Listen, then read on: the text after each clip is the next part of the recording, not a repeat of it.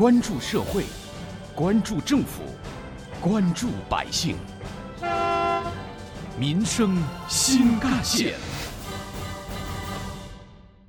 近日，上海某网络大 V 怒怼上海银行服务太差，当场取走500万一事，引发了网络的关注。对此，上海银行回应称呢，网点的人员没有违反银行的服务要求。那么究竟是这位所谓的网络名人在刻意的炫富，制造话题博眼球，还是该银行的服务水平和态度又确实出了问题呢？更多内容一起进入今天的民生新干线板块，挖掘新闻真相，探究新闻本质，民生新干线。听众朋友们，早上好，欢迎收听今天的民生新干线，我是子文。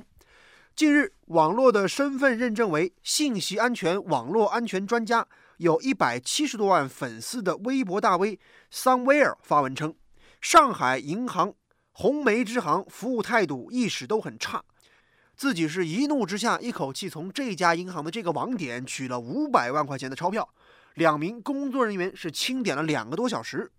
这位网络红人称啊，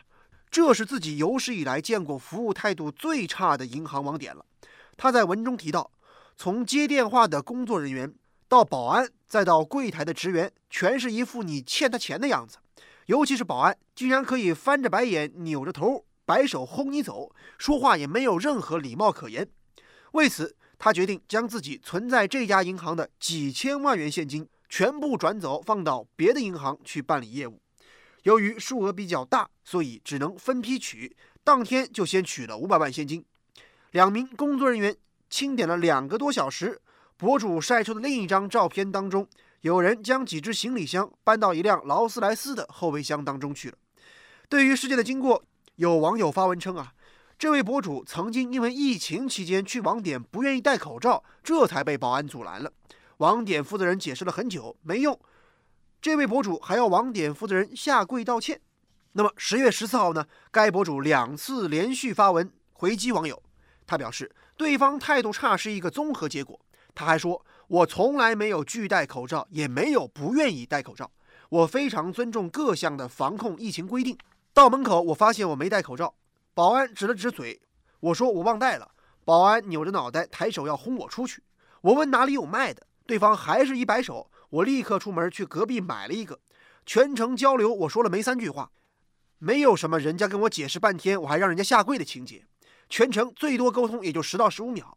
我非常配合的买完口罩之后呢再进去。从我之前发的图片里面大家可以看到，他们自己的工作人员口罩也是挂在下巴上的，对内不戴口罩，对外却重拳出击。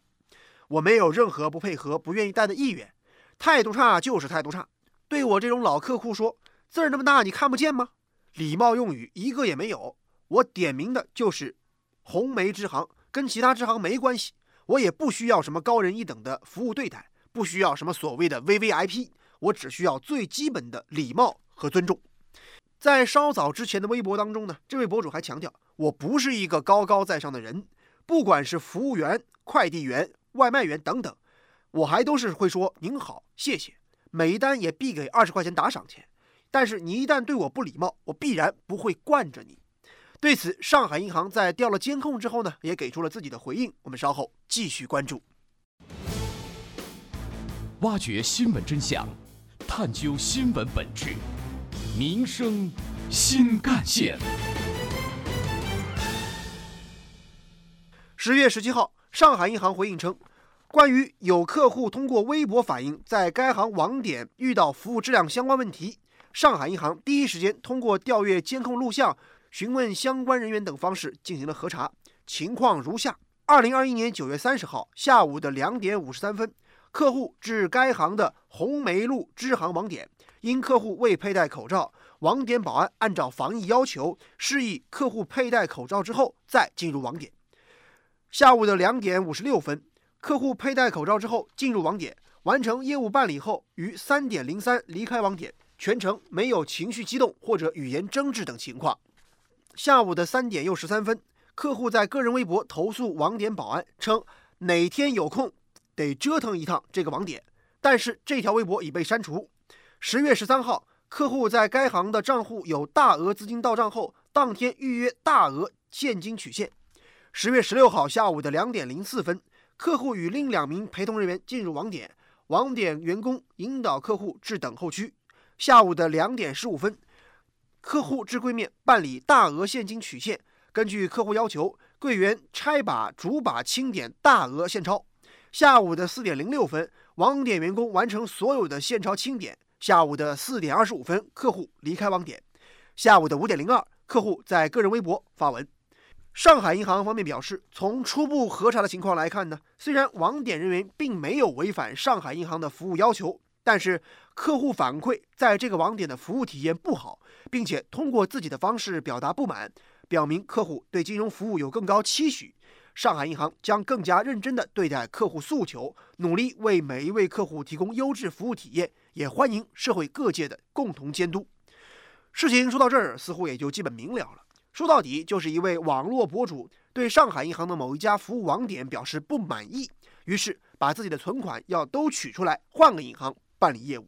这事儿您会怎么看呢？听听大家都怎么说吧。有人觉得呀，银行服务不行，客户换一家是无可厚非的。但是也有网友觉得，这种做法应该是这位博主在自我炒作，纯属博眼球。他认为呢，如果说你对银行网点的服务不满意，可以向银行的上级或者相关的管理部门投诉，非要兴师动众把钱都取出来，还要把过程放在网上吗？这就是博眼球了。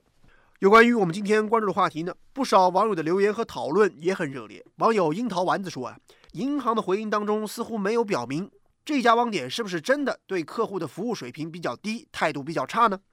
网友向新波说呢，网络名人就了不起吗？我就想问问，他的这些所谓500万、上千万的收入都合法交税了吗？在网上这样晒。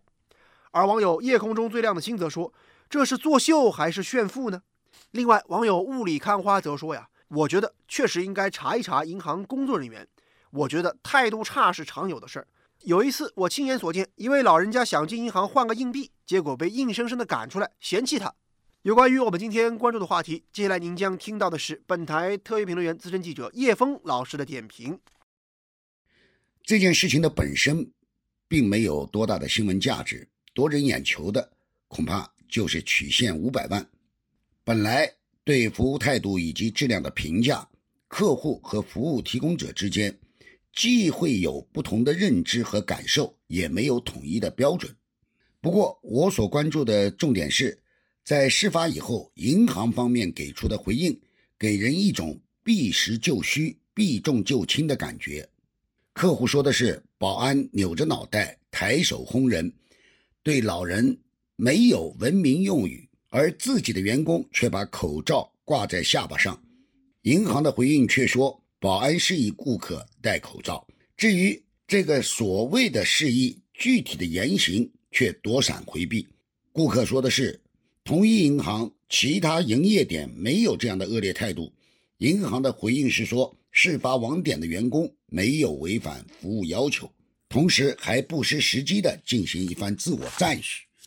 依我看，正是因为有了做出回应的银行高层做榜样，才会有基层网点员工的傲慢与霸道。客观地说，客户取走500万不至于让上海银行伤筋动骨，但这一事件曝光以后的溢出效应则会让上海银行他们的无形资产受到不小的损失。前2天呢，我外出公干，途经宁波火车站，发现出口处的管理存在瑕疵，